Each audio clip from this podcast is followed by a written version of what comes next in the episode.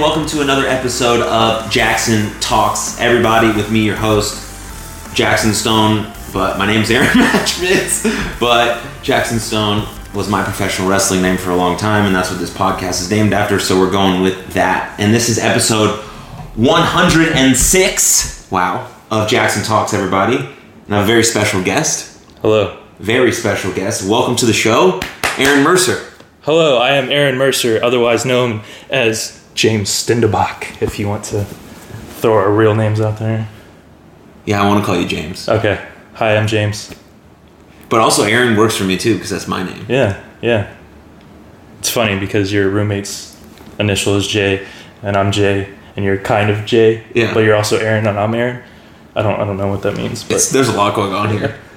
it's uh, when I was uh, doing a lot of Jackson Stone merch. Um, Joel, my roommate, his name's Joel Sands. Oh yeah, can't wait to clip that in. Also, uh, I Joel need to would, do that entrance soon. Joel would get like all the the merch that didn't like come out well, and he like I gave him a couple hats that had like my JS logo on there.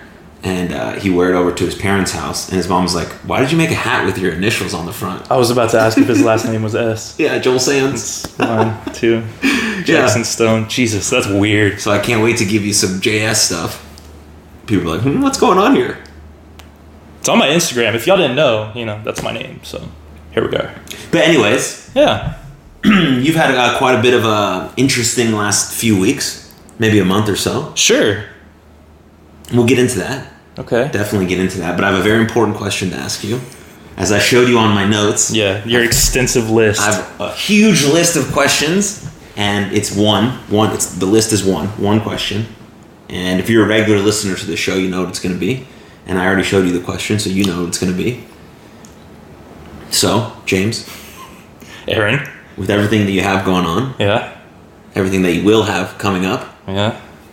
how are you doing? Like for real, for real? That's such a loaded question. Yes. Uh, I don't know. I'm doing better than recent times, I guess. Because I mean, I got a new sweet job. Uh, I can fly to see my child anytime I want. Mm. Uh, I'm not gonna say the other reason I took the job because I don't. I don't want you know people knowing. But That's fair. uh, yeah, I can pretty much see the country, see the world, which is cool. Pays decent.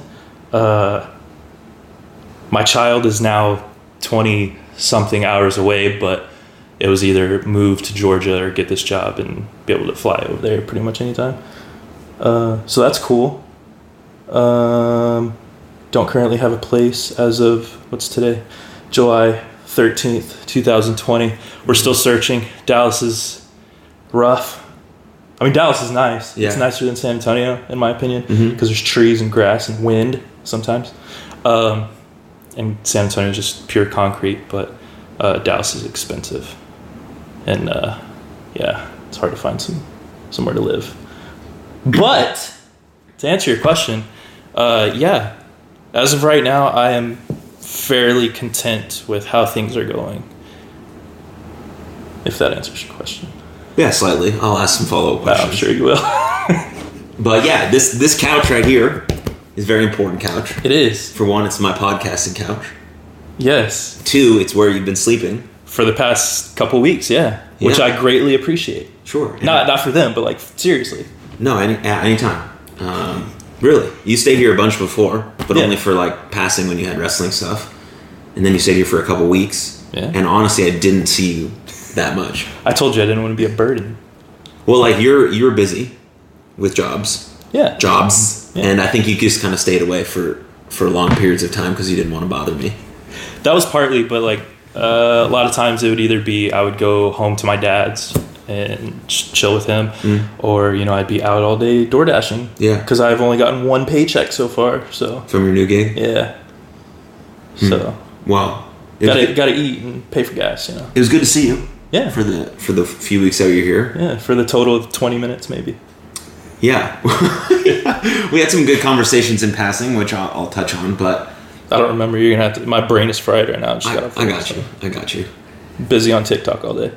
But yeah, very productive work day for you. Hundred percent.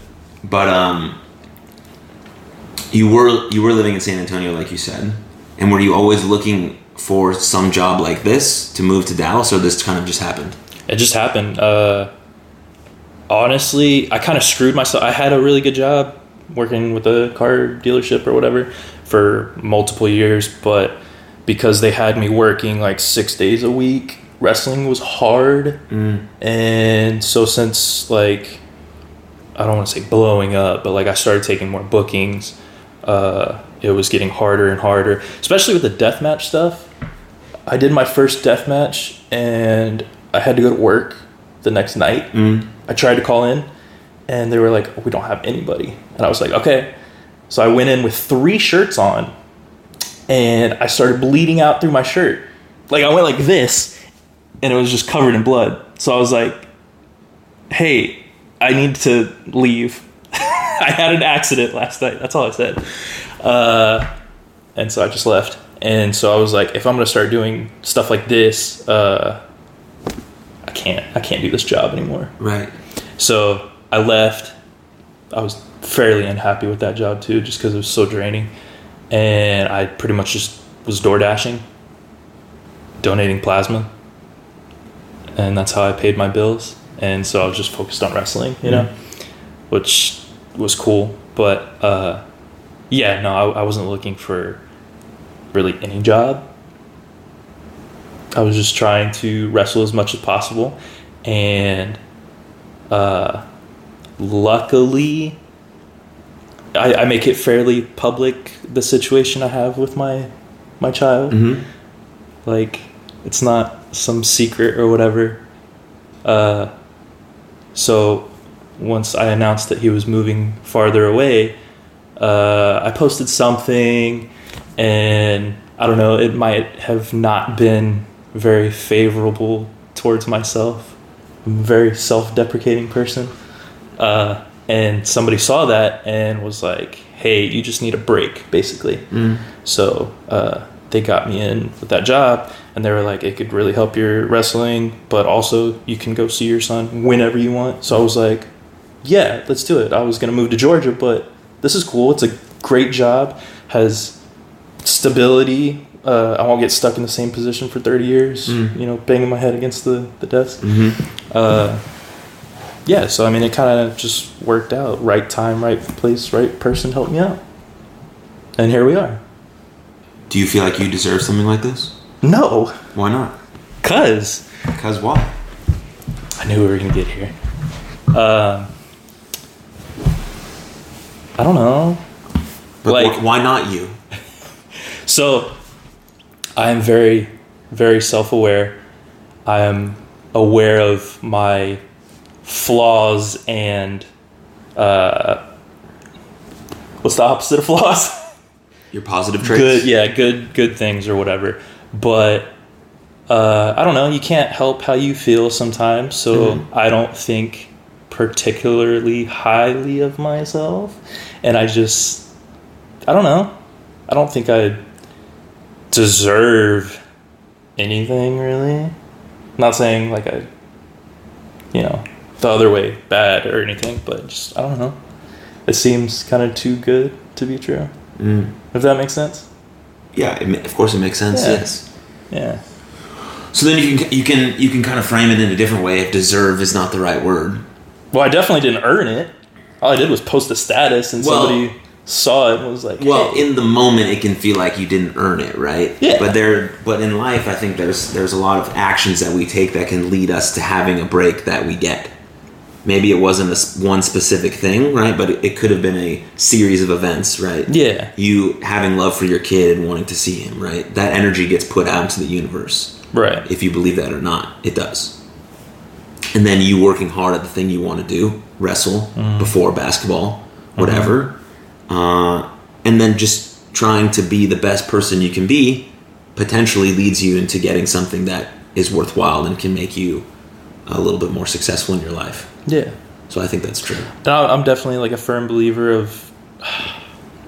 I don't, I don't know if like everything happens for a reason, but I can specifically go back to like certain points in my life, and I was like, I would not be here without that happening, and like this led to this, led to this, led to this, and so I'm again aware that I'm here in this position because of certain things that led to it, and it is like I could be a deadbeat dad and not care, Right. And I would, you know, I don't I- know what I would be doing. That I don't think that person would have offered you this opportunity. hundred percent.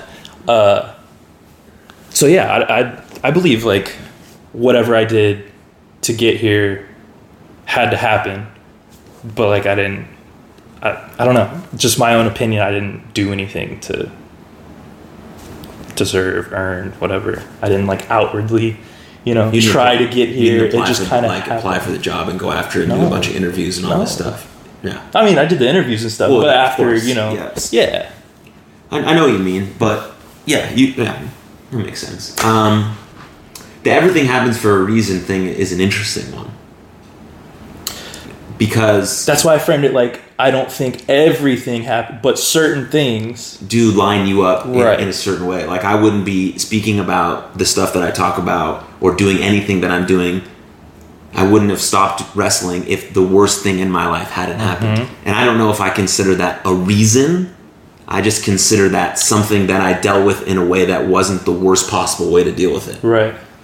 Kind Not of. saying I'm, I'm dealing with it in a great way. Like could be, there could be a better way, but this is the best way I know how to deal with it. Right. Is by talking about it, being vocal about it, like living my life around it. And so people people like to use that statement in kind of the worst possible times. Like because I remember when my sister died, Mm-hmm. like people said that to me like two or three days after. Everything happens for a reason. Like And maybe it does, but that's I'm, the worst thing you, but I'm. I'm literally in the middle of Yeah. the worst thing Yeah. ever, Yeah. and so maybe just like this is all I need right now. Like no no words, just like like Yeah. not even saying it's gonna be all right because who the fuck knows if it's gonna be all right. Nobody knows. But now, almost four years removed, September will be four years since my sister passed away, and I've, I'm I'm finally kind of I'm seeing some. You know, I feel a bit of gratitude towards the situation because I absolutely love what I'm doing and able to do, mm-hmm. and maybe there's the reason. But I didn't, I wouldn't have never known that if I didn't like try to put in the work. And so I think that that term is used with the right intention, but sometimes people overuse it because it's like a, this is a standard phrase that people use. And so I think we need to be careful about that. It's just, it's just like a go to to cheer somebody up, basically. Mm-hmm. And it's, you know, it's not always the thing that needs to be said. Right. So, especially when you get yeah, some other yeah, especially when you're talking about some other really like traumatic events that happen in people's lives, right? You're kind of placing the blame on them when really probably wasn't their fault at all. And so but then it's on you, right? It's your responsibility then to take what had happened to you, accept it as is and try to move forward with it and figure out the best way to be the best version of yourself. At least that's what I think. And in my opinion, I think you have absolutely made the best of that situation because like you help people for like that's what you do, you know? And that's an amazing thing and cause and uh yeah, I don't know. Like I feel like that's the best thing that could have happened from that. You know what I'm saying? I think so. Thanks for saying that. Of course. Thank you. I, I didn't want to like phrase that like uh improperly. No, you did a great job. Thanks. I'm terrible with words. I don't know about that. Sure. Do you like do you like cutting promos? Um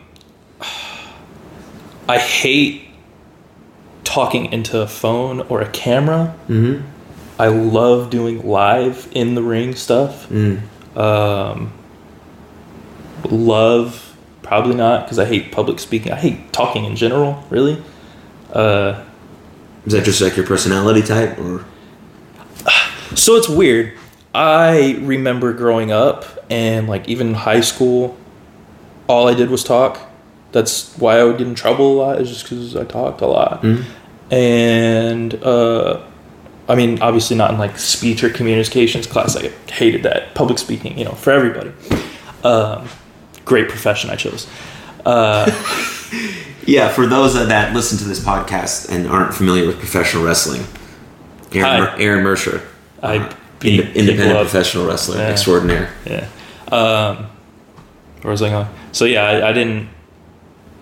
No, I, I used to talk like a lot, but I think, uh, and again, I can pinpoint this, but like after I came home from my freshman year of college and I blew my knee out the first time, this one, um, I took like a year and a half off from school and stuff, and I was very like secluded. I guess I didn't leave my room much. I went to play basketball and stuff on a torn ACL, which was you know stupid, but uh, do what you love, right?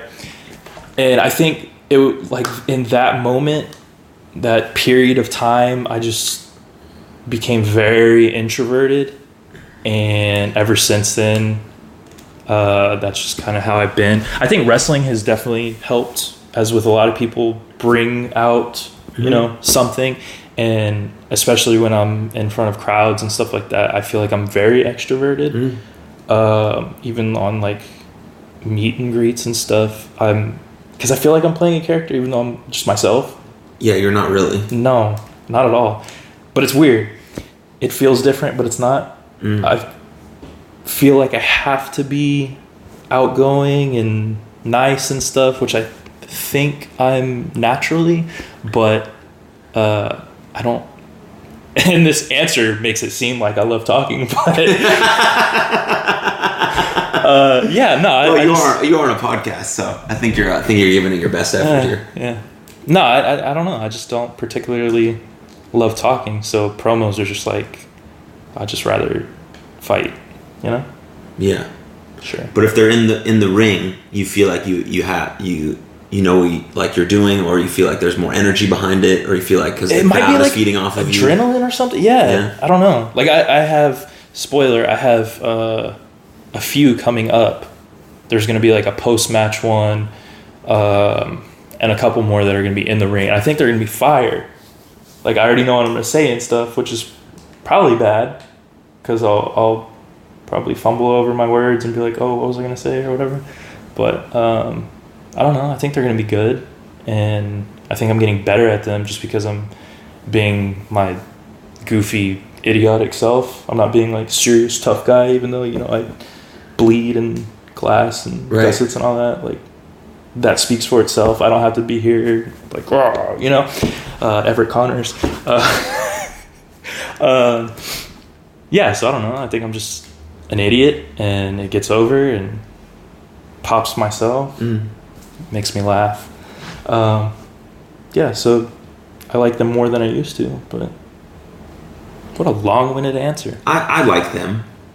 I like them only because I was I was portraying a character that was not even close to myself.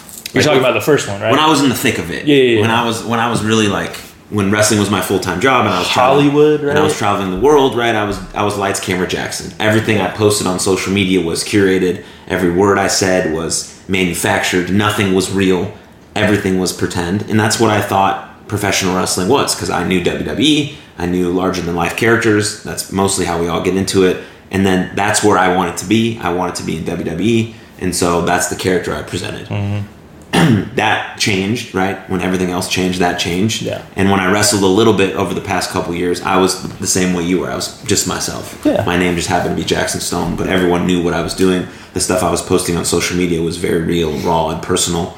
And then the promos became different because I was still I still needed to portray someone who could do something in the ring um, while also talking about things that were vulnerable and real. Um, so that was a bit tricky. Um, when I was Lights Camera Jackson, it was, it was easy. I knew my intro, I knew my outro. I just had to fill some meat in the middle. Right. So, but I always like talking. Probably why I have a podcast. Hmm. That's a theory. Probably why I have two podcasts. Yeah. But yeah, because uh, when I first met you, um, you were you you were pretty much portraying an MMA character. Was that at uh, the warehouse? That was when um, they were doing those Thursday shows. Yeah, yeah, yeah, yeah. yeah. What a time. Uh, yeah, that was shortly after I branched from my tag partner and school and started to do my own thing. So I was like, oh, I've done a bit of MMA. Let me just be tough MMA guy. You know, it's easy to do. Uh, so yeah, that's what I was doing at the time. And I didn't cut promos. I cut promos with facial expressions. Right. I didn't talk.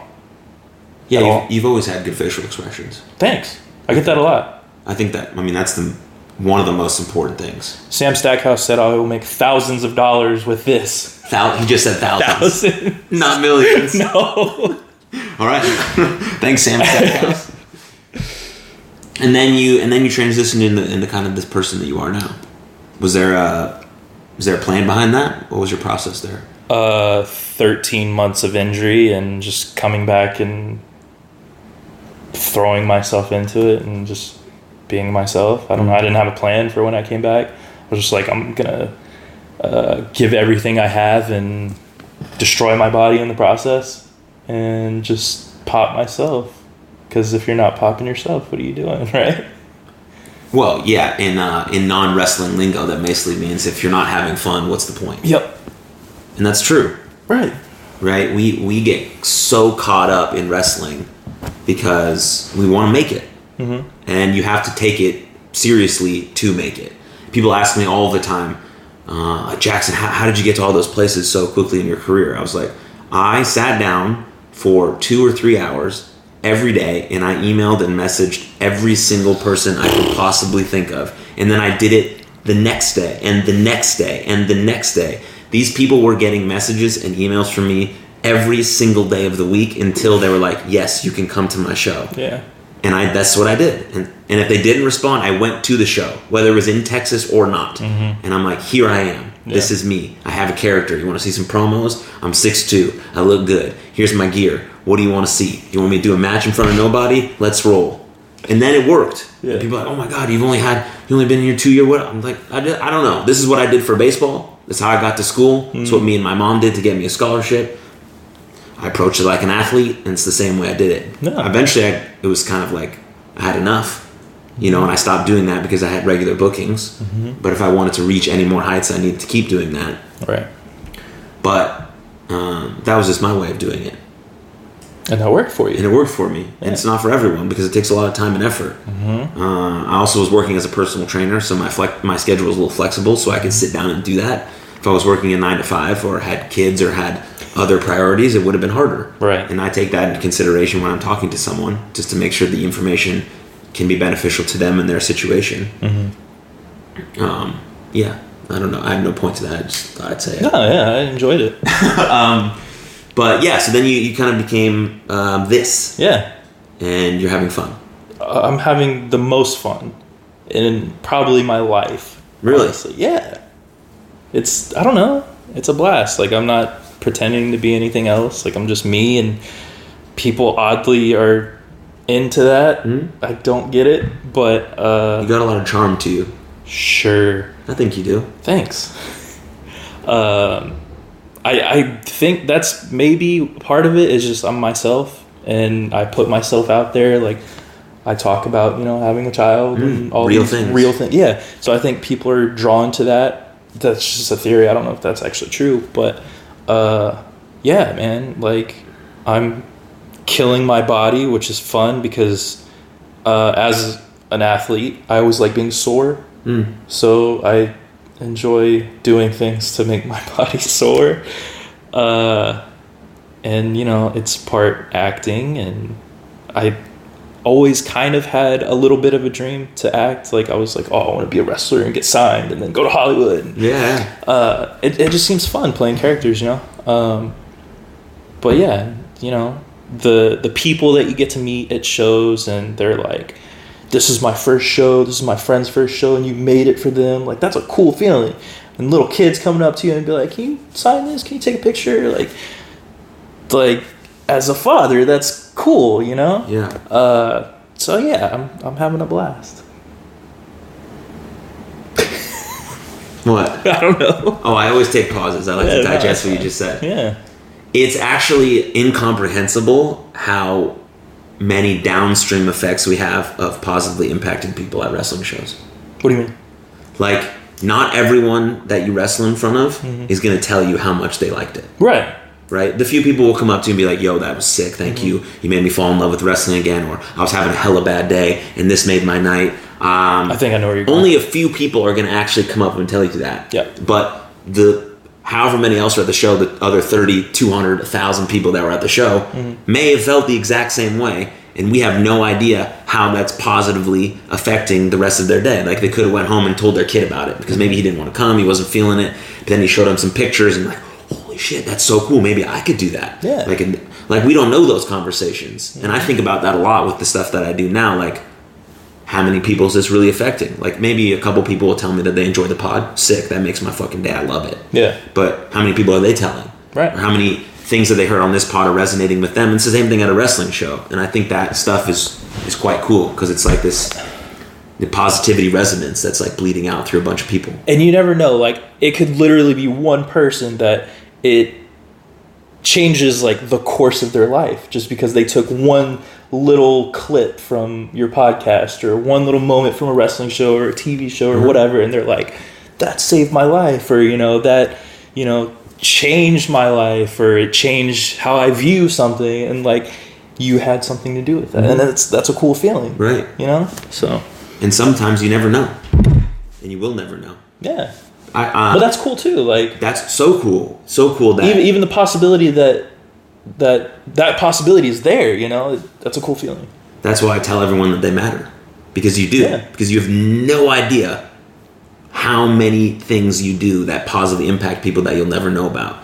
So that's why you matter. That's why you matter so much. yeah And I think that's amazing. yeah Um, I had a thought, but then that thought preceded it because it was better. that one was better yeah, that one yeah. was better. Of course No, like uh, with wrestling, like you you nailed it. Like every single person, every single person who watches wrestling or is in wrestling has at least one story where wrestling saved their life, and that's not an exaggeration. Yeah. Like not just like made their day better. That happens all the time when we have wrestling, but like literally saved them from doing something. It did for me, right? It did for me. I've told this story before, but um, I was home for the month pers- uh, after my sister passed away, and the end of the month was my debut with Beyond against Wheeler Yuta. And I wouldn't have made it through that month if I didn't have that match to look forward Yeah. to. Because I love Wheeler Yuta. He's one of my closest friends. He got me on that show, and I've wanted to work for Beyond for the start of my career. And that whole month, I was like, okay, I got something to look forward to. Keep moving, keep moving, and I and it was there. And then Yeah. we both cried after the end of the match, whatever. But it was a beautiful moment that saved my life. That's not an exaggeration, and Yeah. I, I'm sure you have the same story. And wrestling fans who are watching this have a similar story, and that's the beauty of it all. i was gonna say something but we won't go there Why you don't? Want to? no it's no it's okay Next time, i mean we can it's up to you, man. i might cry Let's let it out. uh so i don't know how touched you are about your sister and that and that subject i guess uh so i up until like three years ago had never had thoughts like that uh, and wrongly thinking i never understood how people could have thoughts like that it just didn't make sense to me uh, then i blew out this knee and So first your right knee, and then your left. basketball wrestling Okay. Is this the one against Jerome? yeah Okay, I was there for that. and then I got carried out and had to walk through glass. Didn't hurt, but I cried in the back because I was like, "Oh, I gotta go through this again." Anyways, um, so yeah, I blew that one out, and I knew that my son was moving to Colorado in the matter of months, I think. So I was like, "Oh, I'm not gonna be able to see my kid." After having him every single weekend, because we had been separated for like two years at that point, but I had him every weekend. He was living in San Antonio. Um, yeah, Mm. we both were at the time. Anyways, so I was like, "Oh, that sucks. I'm never, you know, I'm never gonna see him." And now I can't wrestle for who knows how long. I'm poor. I can't get surgery. Uh, lost my job. Couldn't feed myself. Uh, couldn't take care of myself. So how could I take care of my kid? I couldn't see my kid for like a month because I couldn't walk. And I was like, uh, you know, thoughts start to creep in, and that was the first time I ever dealt with depression. Uh, and it was, you know, a new feeling. And so I did have thoughts.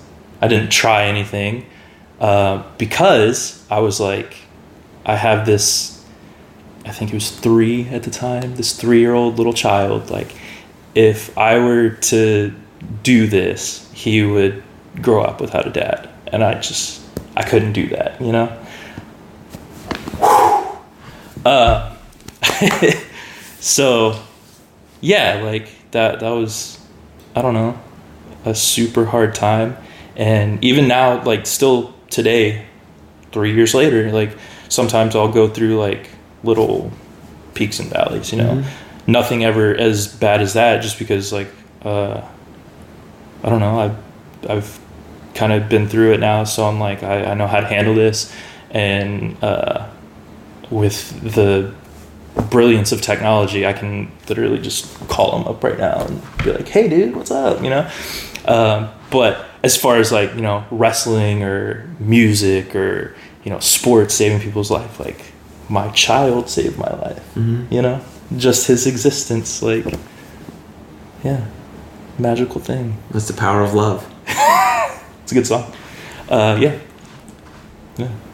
Is that why I tried really hard not to cry. That was beautiful? Thanks for sharing. I get I get smiley when I get uncomfortable. Yeah, If you that's cool. Uh, is that why you said at the start when I asked you that question, "How are you?" that you said you're doing better than you have been? yeah yeah So it's from that situation. yeah that was yeah like I had never I don't even think I ever dealt with like anxiety or anything really. Um, definitely not depression, but yeah, ever since then, like I completely understand. There are definitely situations you can be in where you know thoughts creep in and like do you think that's the only way out and Mhm. you know um but yeah i don't know where i'm going with that Well, it's extremely complicated, right? yeah And mental health has a lot to do with environment, with circumstances. Let me pause you real Okay. quick. Um do you remember the series you were doing where uh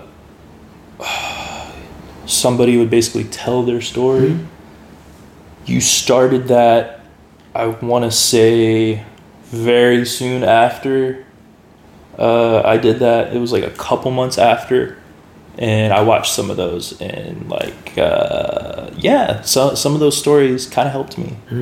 And you know by default you helped me because you presented that Yeah. so thank you You're welcome. yeah i'm not going to say their names but there was a couple that like specifically i was like damn Yeah, those are those are powerful. Mm-hmm.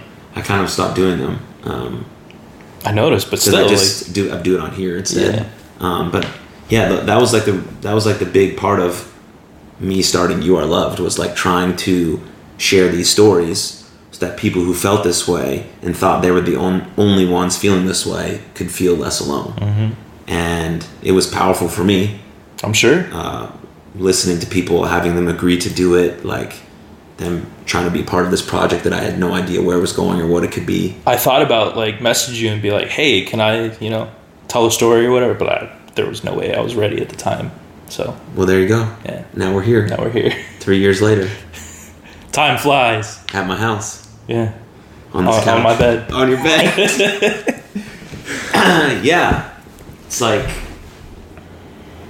every everyone has mental health, right? Mm-hmm. Because how I define it is how you think, feel, and act. So it's a part of your everyday. Mm-hmm. But then there are certain conditions, circumstances, environments that it can exacerbate the way you feel to a level that you've never felt before, and you're not sure how to respond to it. That's why when it happens to people that are young, it feels like the end of the world because they don't have the experience to fall back on to know that they can get through this. So then they make that ultimate decision, which they feel like is the only way through it, mm-hmm. when obviously it's not. There's other ways to deal with how we're feeling.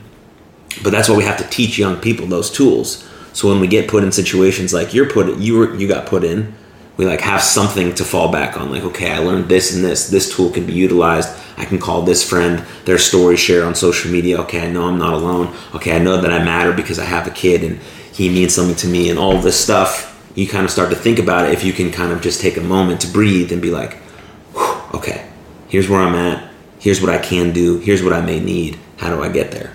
and I think that's part of the part of the reason why I'm so open about my life on social media, even as wrestler character. Right? uh, is because like you see guys like for those who don't watch wrestling might not know, but like Eddie Kingston Yep. is a super tough dude, Uh-huh. but he's on Twitter talking about anxiety and Yep. mental illness and stuff. And I'm like, if a badass dude like that can openly talk about his problems, like, who am I? Mm-hmm. Like, I could easily be like, oh, I miss my kid, you know, hoping not not even hoping, but like, uh, somebody could see that and be like, oh, I miss my kid too, Mm-hmm. you know, and I know it gets better and stuff like. I've I've had another wrestler message me and be like, uh, I have to drive a couple of hours to see my kid, but you have to you know do like twenty hours. Like I'll never complain about that again. I was like, that's that's cool. Like I helped you with perspective, basically. You know, Right.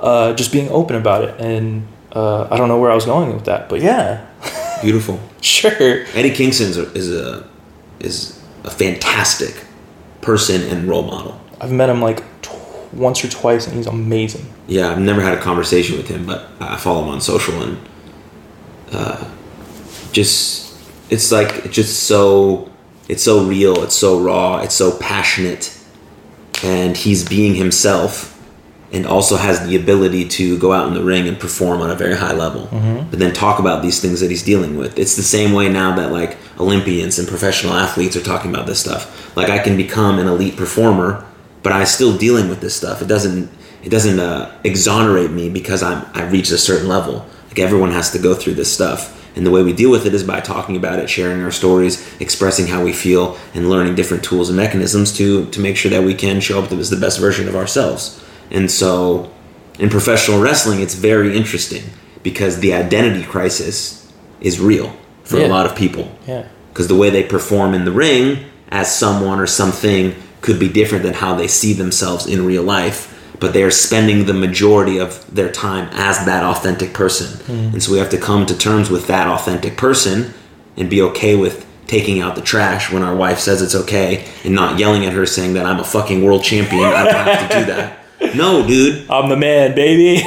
like that's your job. Yeah. Okay. When you come home from your job, you're you're you discovered who you are, but you have to first do that work to discover who you are, and then you can portray that as a character completely different. But you have to know the separation. You have to know when to be this and to be that, or you can be an extension of yourself, like Eddie Kingston, like yourself, um, which you know works whatever way you want to work it. But Man, I would love for uh, a woman to yell at me to take out the trash.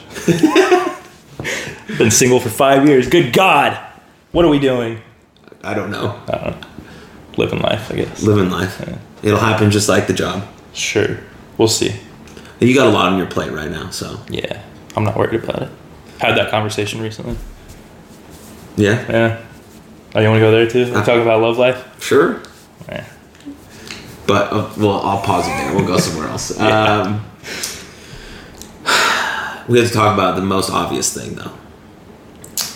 Um, my sweet locks. No, Um, I need to get a tan. no. If you're watching via YouTube, you can see these pajamas. Little did you know that this is his professional wrestling gear. Sometimes, yeah.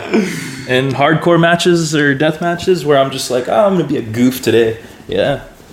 So, question one: When did you fall in love with death matches? And how are they different than a regular match? And why did you want to wear pajamas? Uh, when did I fall in love with deathmatch? Or when did you decide that you were going to do them often? Maybe you don't love them. Oh, I definitely love them now. Yeah. Um, but I'm not pigeonholing myself. I don't want to be, you know, just a deathmatch wrestler. Uh, for any bookers watching. Um, There'll be a few. um, man, I don't know. So whenever I came back from injury, I kind of just had like a death wish. My second match back was against Shire, and I had That him- guy's a beast. He's amazing. He's a beast. Uh, I had him UFO me onto a guardrail. That's his big move, right? It's one of them. Yeah. Um, the guardrail was flat on the ground with concrete under it. And I was like, ex- uh, the UFO is the guy on your shoulders. yeah, and he just spins and throws you, And launches you and out. you land. You and I land. on this metal guardrail that is right on top of concrete Uh, on tummy my first. back. On your back. Back Yep. first. Yep. On the guardrail. That was my second match back from 13 months out with a destroyed knee. Sheesh. So I had a death wish coming back. Uh, and then ICW was wanting to come down to San Antonio, and uh, Dunbar wanted them to use me and Ruben and uh, Scotty, and uh, so he, the promoter of ICW was like, send me some tape on Mercer and Scotty, and I had no death matches, no hardcore matches under my belt. Scotty had a few, and uh, so Dunbar was like, "We need to start getting you some footage," and I was like, uh, "Me and Ruben in a death match next week," and he was like, uh, "Okay, but we can't use glass." And because the cleanup, and I was like, "Well, we'll go bare boards." So we had a bare boards death match, and it was crazy and amazing, and I loved it. It was Uh, exhilarating. Oh, dude, I almost threw up in it. Like more than a, re- a regular match. It- Your adrenaline is like through the roof compared to a regular match. Uh, and I don't know, yeah, like I did that one, and then uh, a couple months later they came down, and I had another one, and then I had one with uh, Atticus, and he just buried me in like thirty tubes. Just sat there, bah, bah, bah, bah. He's a, just- he's a talented performer. He's amazing. He's, he's really cool dude. Sorry to kill your, your thing, but um, yeah, he, he was just like burying me in glass, and I was just like sitting there taking them, and I was just like, this is so cool. That's like- what you were thinking about. Yes. There are moments in matches where I'll take like a huge something, Yeah. and I will verbally out loud to myself be like, "This is so much fun." Wow. It's weird. Brian Keith gave me a, a tiger driver off the apron onto the floor Uh-huh. with you know minimal padding yeah, very minimal. and I hit, and I was just like, "This is awesome." What's wrong with me, right? wow. Um, You're so you're so present in the moment. That's so cool. yeah. Uh, so yeah, it, it just kind of started happening, and uh, I don't know. I fell in love with it, but as far as how it's different, honestly, the way I approach it is it's not different. I still do the same. Like in terms of planning it, You still put psychology behind it. the formula is a bit the same, right? Yeah. Yeah. it's you still do your stuff. It's just now there's weapons involved. There's more danger. Mm. Uh, but at the same time, it means more, so the crowd can invest more. Mm. Uh, so it's, it's really not that different. You're still building up to certain spots. Yeah. Just the spots are a bit wilder You're because you have little extra toys to play with. Still telling a story. It's no different. Wow. Yeah. Now some people just go out there and like weapon, weapon, weapon, Sure. weapon, and that's shitty. Uh, my first thing getting into deathmatch wrestling was like I don't want to offend dudes that do this all the time. I want to respect it as much as possible. Sure. Uh, and I feel like I've done that. Hopefully, I don't know. I haven't had anybody shit on me, so sorry if I'm cussing too much. No, we, we can cuss. Um, I don't remember your third question. I'll get back to it in a second. Uh, yeah, I don't have very much experience with, with hardcore stuff.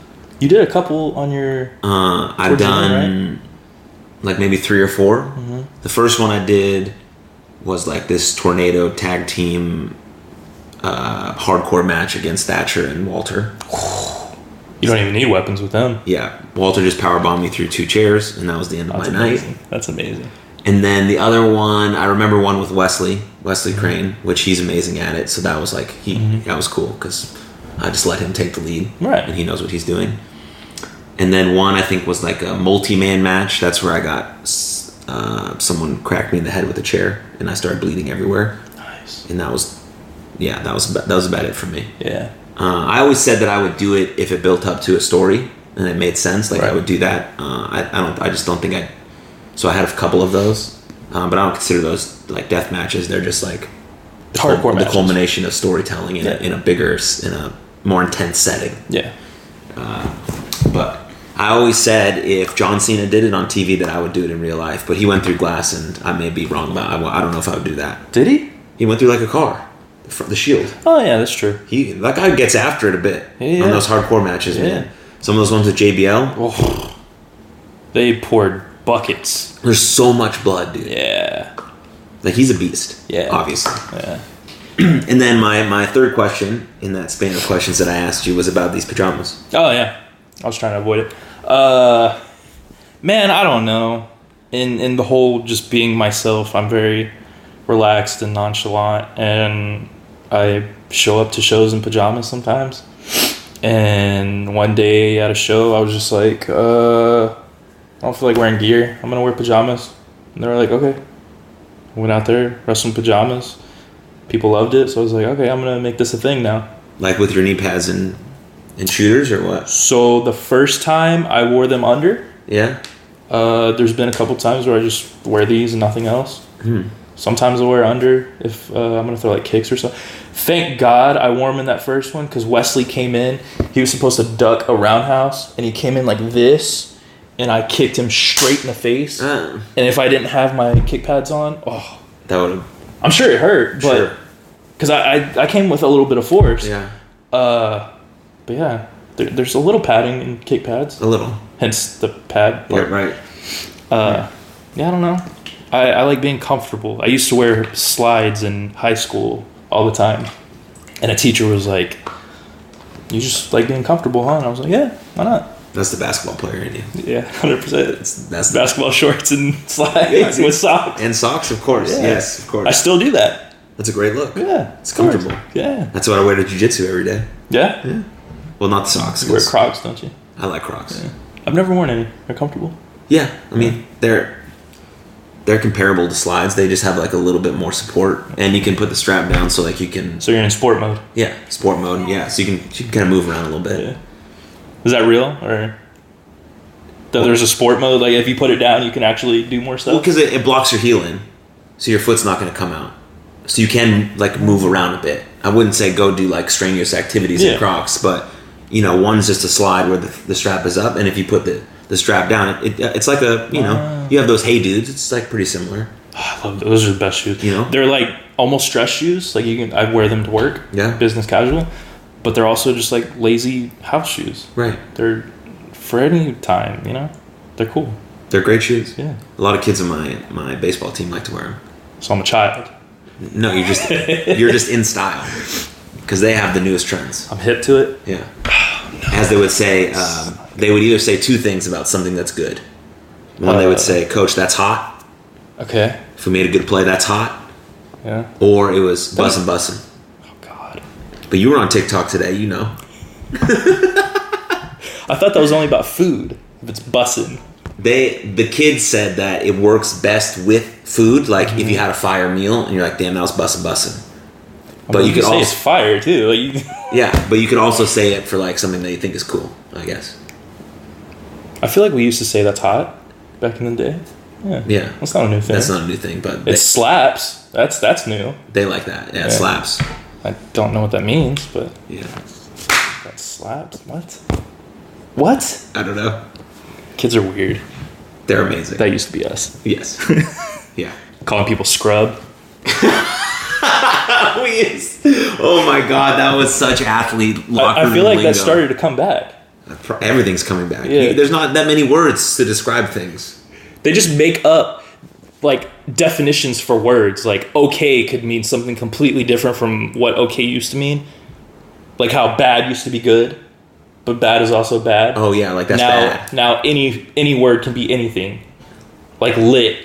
No, it's you know, I lit a fire. No, Uh-huh. it's lit. Like it's live. It's you know, it's hot. It's fire. It's all this stuff. No, dude, stop making stuff up. Making up phrases. Oh, I'm a boomer. you gonna be all right? Yeah, I'm good. Um, speaking of your pajamas, is uh is this guy?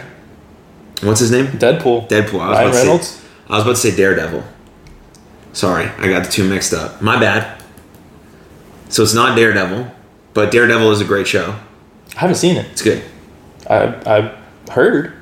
You should watch I, I popped when he showed up in Spider Man because obviously I know who he is. But Yeah, yeah. I'm, oh, yeah, yeah. I'm very excited to see if they if they use him as a character because I really like the show that they put he's supposed to be in Echo. Yeah, which is coming up, and they're also doing what a fourth season of Daredevil. are they? Yeah, yeah. You got all this Miss Marvel stuff. Well, Keep up. um, the Miss Marvel stuff is me. Yeah, because that was my sister's favorite hero, I figured. and she would cosplay as Miss Marvel all the time. She Oh, went to a bunch of comic cons and stuff, and she owned a comic book store, an online comic book store called Mashup Comics, after Okay. my last name Mashbits. So that was sick. So she was the the comic book fan. She cosplayed all the time, um, and so all of this stuff is is hers, and so uh, it's a beautiful reminder of her. Yeah. Um, and so, but all the other stuff, the Marvel stuff, the Thor, um, the Guardians of the Galaxy, you can't see it on camera, but the Thanos glove, that's all Joel stuff. He's a Oh. huge Marvel fan. Oh. Huge. Me too. Yeah, so you'll you'll appreciate this. So my girlfriend, she'd never seen any of the Marvel movies. So we started from uh, we went in release order via the Disney Plus app, and we just Was first Iron Man, or was it? uh, I thought it was Captain America. No, it was Iron Man.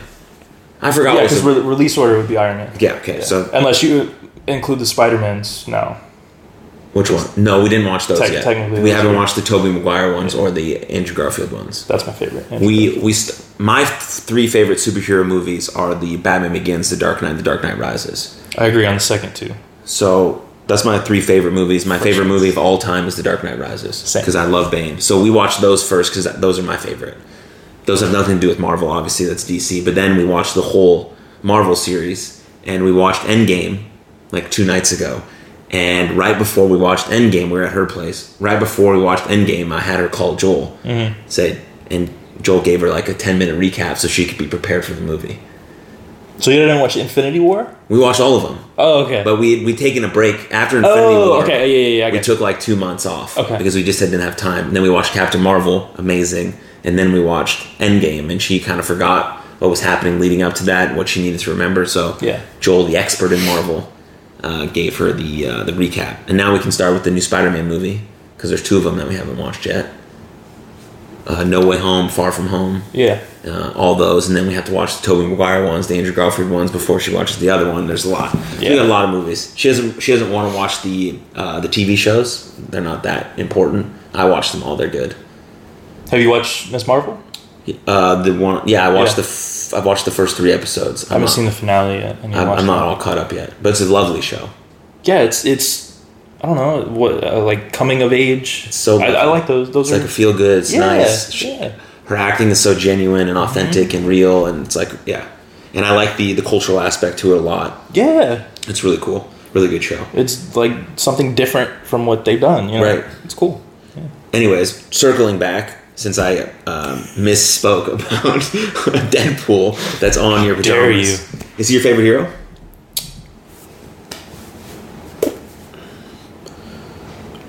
I guess. You have another one that's in mind?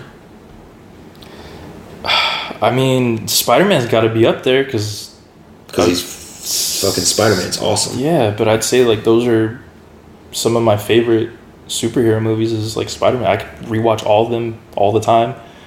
Uh, Ryan Reynolds is excellent. That that's part of the reason because excellent. I wasn't familiar with Deadpool until uh, the fan casting stuff with him started happening, Mm. and he started doing videos and all that stuff, and I was like, oh my god, this is amazing. Breaks the fourth wall, and you know Ryan Reynolds is just Ryan Reynolds, Yep. which he's amazing. Uh, yeah, so I don't know, he's cool. He's so cool. I I, I kind of like the Green Lantern movie that he did. Like, I love that post credit scene. And I'm a big Green Lantern fan. I, that's one of my favorite heroes. have you seen that? Have you seen Deadpool? I've seen Deadpool, yeah. And so you saw the the second one where Yes. he goes back and Yes. Green Lantern. Yeah, Yeah. yeah. That's such a great uh, superhero idea. You have this ring, and it's all based on your imagination. Mm-hmm. That's so cool.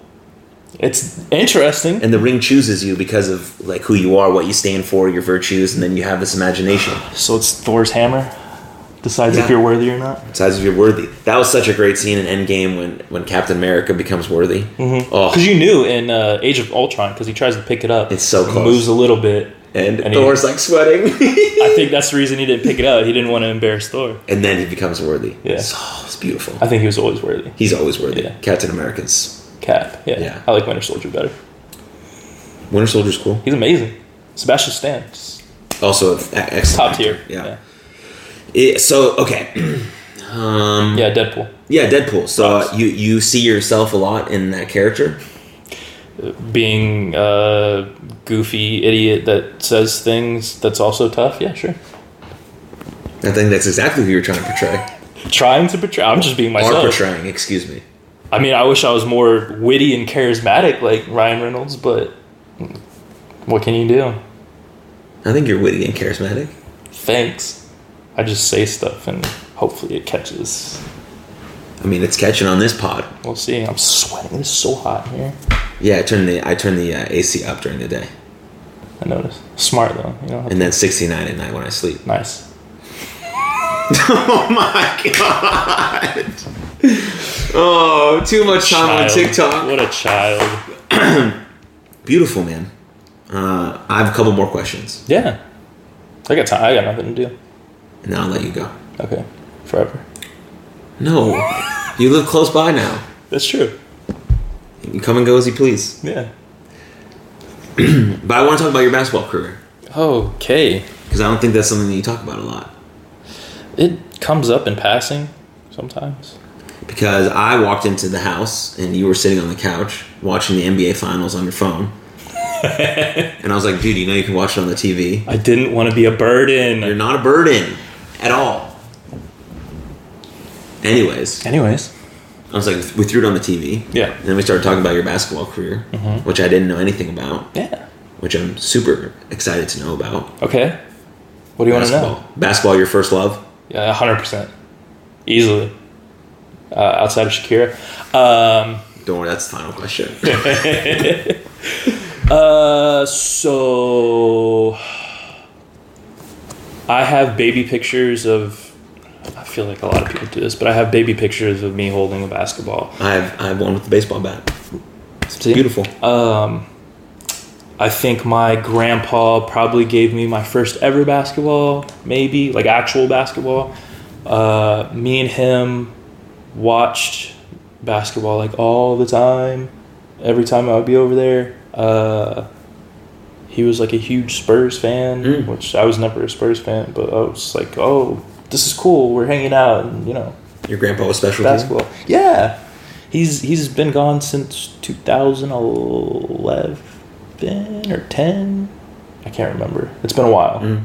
Uh, so I was very young. I was like 10, 10 or 9 or 11, somewhere in that area. Uh, but yeah, I, I remember like hanging out with him, and yeah, he was the best dude. Like, uh, so I think that's probably why I gravitated to basketball early on, and uh, I started playing, and I remember like third, fourth, fifth grade doing boys and girls club, like you know everybody does. Uh, I played baseball, played flag football at the time, um, and baseball was actually my best sport. I should have stuck with it. Come on now. Uh, yeah, and then once I got to middle school, I just went to basketball and football because I told you the the coach that I had in little league put me in the outfield, even though I was an all star catcher and was hitting home runs, and it just got boring. Should Had have, should I have had had me as a coach. That would have been great, even though you would have been one year younger. uh, so yeah, once I got to middle school, I was just focused on basketball and football. And circling back to, I think everything has a starting point, and you know, certain things happen. I think in middle school, when I chose to go with the receivers instead of the quarterbacks, set me on my journey for where I'm at now. Yeah? Because I think if I would have went with the quarterbacks, quarterbacks and receivers personality wise are so different. Right. And you know, being a quarterback, you have to be like this large voice, and uh, you have to be the face, and you have to put in all this work, and blah blah blah. And I feel like if I would have went that path, I would have, I don't know, turned out different. Mm. I would have hung out with different people. I would have had a different work ethic and stuff like that. But instead, I cowered and went this way. I was like, I don't want to go that way, you know? So I went this way and it was just like, oh, run a route, catch a ball, easy, you know? Mm-hmm. And yeah, I don't know. man. That's I feel like the first big life decision I made, as stupid as it sounds. Was that a conscious decision that you were making back then? Or you just Yeah, kind of it was. with It was like in the moment. I was like, I was a huge Peyton Manning fan. He was my favorite player, football player. of all time. amazing. uh, I was like, ah, I want to be like Peyton Manning, you know. And so like once we got to uh, the positions we were picking or whatever, uh, I saw a couple of the the dudes that went with quarterbacks, and I was thinking, I was like, I want to go that way. I want to, you know, do this. And then for whatever reason, something inside of me, I was like, I, I can't. Like I can't bring myself to go over there. Like I can't break out of my shell or whatever. So I just ended up defaulting this way. Uh, so it was just like a weird. I don't know. Weird, Was it weird decision. Was it a fear of failure or fear of success? I don't know. Hmm. Just like a fear in general, maybe. Do you have some similar fears like that now? Like going don't after going after wrestling? No, because I don't care. Like I don't. I don't have any expectations anymore. Mm. I think uh, early on I was like, I have to get signed. I want to get signed. I want to go to the WWE. Mhm. And then you get in the business and you start learning things and you start finding out things and you're just like, eh, you know. And then once you have that taken away from you due to injury or outside circumstances, um, same thing with basketball. I had it taken away. Like you begin to appreciate it differently and more, and so now it's just more of like uh, I'm just having fun and enjoying it. I don't have any expectations. Like I would love to get signed. I would love to make you know lots of money and see the world and do what I love for a living. But like, like you said, I'm just present in the moment. Like I, I would rather just you know enjoy it. Uh, yeah, So back in high school, you decided to be a receiver. middle school. Middle school, and then in high school, you played football and basketball. No. Once I got to, to high school, I was just like, I'm just going to stick with basketball. Mm. Yeah, because we're talking about the basketball career. Yeah. Um, I, I was like, I, I want to go pro in this, so I need to only focus on this. So That was your that was my mindset. Okay. I was like, this is what I want to do with the rest of my life. Um, and I, I'm still very aware of this. I never had the work ethic. I still don't have the work ethic. I am not necessarily lazy. I just don't have that level of drive for like what it takes to get to that point. So, uh, thinking that way was a little delusional because there there was zero chance it was going to happen. It's incredibly impossible to go professional professional Right. in sports, um, and I was not doing the work. I was doing work, but I wasn't doing the work. you know? work. Yeah. So once I got to high school, that was that was my mindset. It was like I want to go pro, um, and then I did some track here and there, which I should have done that early because I was very good at track. Um, and then junior year, I tried to play baseball again, and the fielding was there, but the hitting wasn't. So hard, man. I dipped my shoulder all the time. I, I couldn't even hit off the machine. It was bad. So I was like, this sucks. Uh, so I gave I'll up. take you to the cages. I would love to. That'd be fun. Yeah. All right. Um, and football, like within the first two games on JV, I was like already leading receiver. You know, six foot two at the time. Yeah. Receiver, like that's you could go D one that way. Right. Uh, if I would have just put in work and stuck with football, who knows? Uh, but I was like, no, basketball, basketball, basketball. And so uh, I was very average in high school. I was like, I was overconfident in my abilities. Like I was like the second best player on the team, but it wasn't. I wasn't out there like dropping twenty or thirty points a game. Uh, Well, not even close. Like I, I was better in like open gyms than I was in games. Uh, so once I graduated, I didn't have any offers or anything because I played at a three A school in the middle of nowhere, and you know nobody saw. So I went to like some camps uh, before the school year ended, and I don't know if he was legit or not, but I hired a recruiter to put my stuff out there, and uh, finally, I got in touch with Texas Wesleyan, which is over in Fort Worth, Yeah. and uh, went there and played on JV there for the first year and did decent. We had like a super large team that just rotated, uh, but the varsity guys seemed to love me. The varsity coach seemed to love me, and he was like, uh, "If you come back next year, keep doing what you're doing. You'll be with us." Awesome. Mm-hmm. Go home for the summer. I'm balling out in open gym all summer long. Go full speed this way, stop here, and just bah. Mm. I thought the dude that was guarding me like need me, so I blamed it on him for the longest time. But I was like, nah, it was change of direction. He wasn't even like that close up on me. Uh, yeah. So yeah, I, I couldn't get surgery or whatever for like a year and a half because I was poor. Uh, so I just kept playing on it and it would just buckle all the time. And I was just like, oh, that sucks. So I would wear like three knee braces. And uh, yeah, I just kept playing on it. And I tried to go to this junior college uh, in the panhandle, but I didn't get cleared until like halfway through the season. Uh, then I was going to go to Schreiner in Kerrville and try to play there. And I even told them, like, I'll easily play on JV, like, and work my way up. And they're like, okay, cool. And then uh, that place was expensive, so I had to stop going there. Uh, and then I kind of just like gave up for a little bit.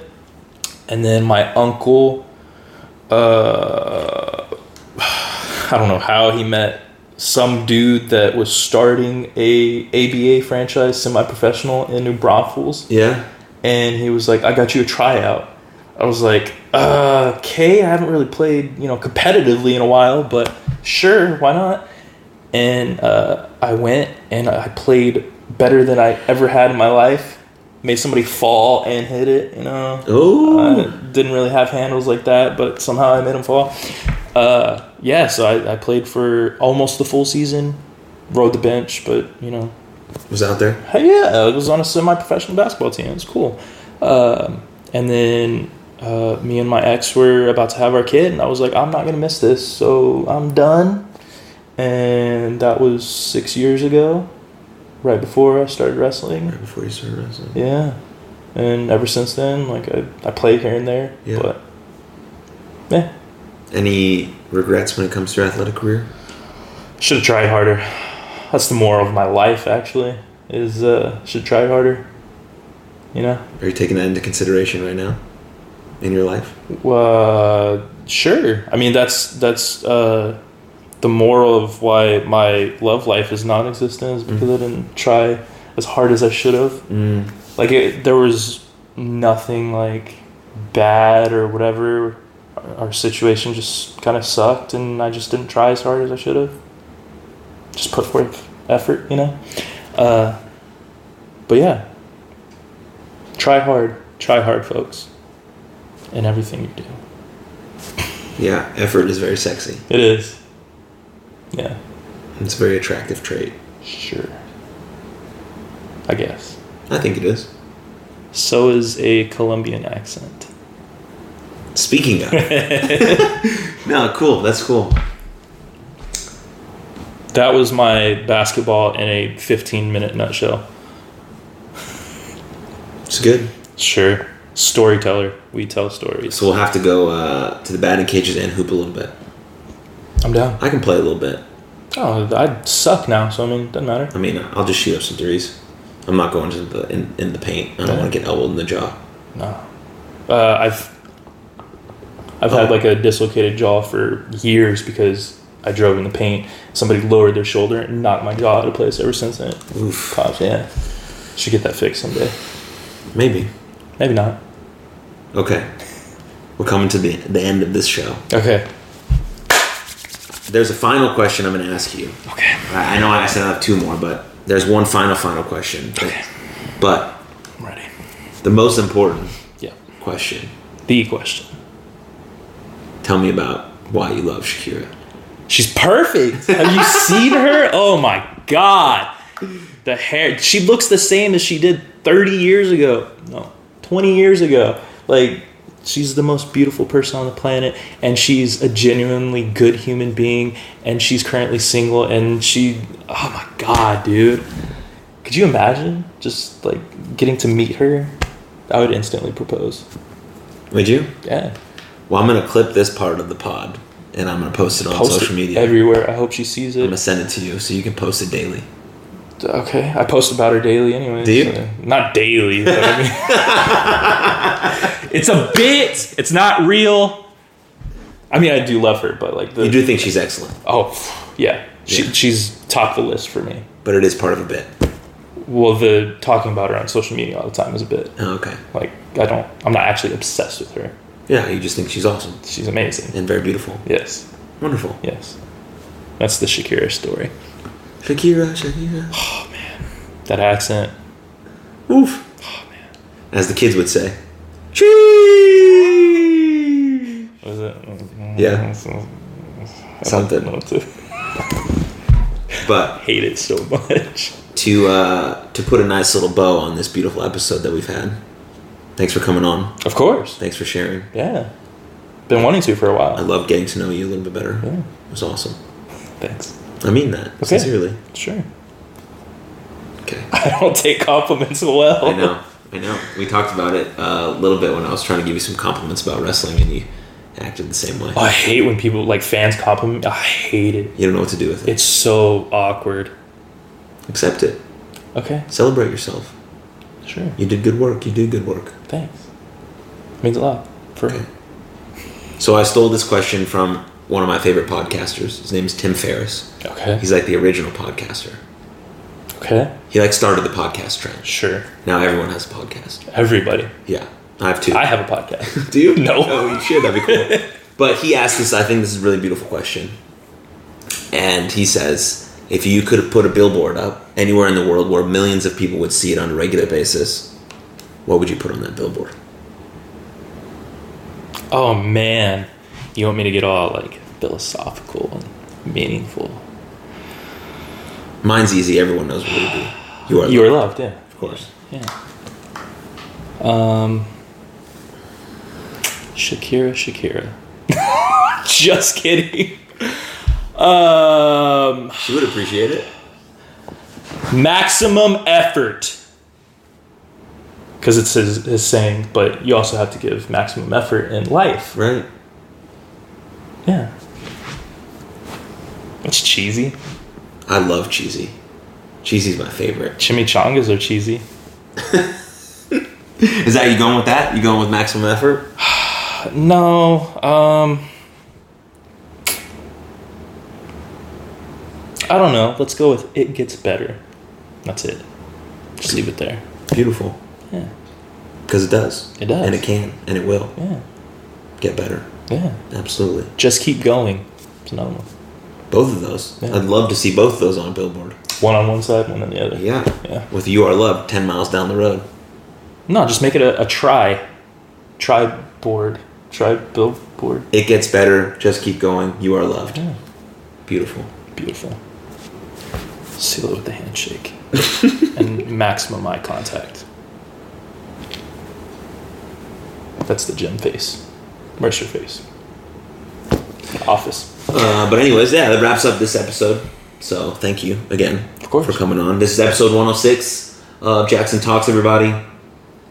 The best way to support the pod is through Patreon or giving us a subscribe on YouTube, following along on Apple and Spotify, and giving us a review and sharing with a friend. But thanks for coming back every single week. I really appreciate it. I hope this finds you doing extremely well. And please take good care of yourselves and others. Lots of love.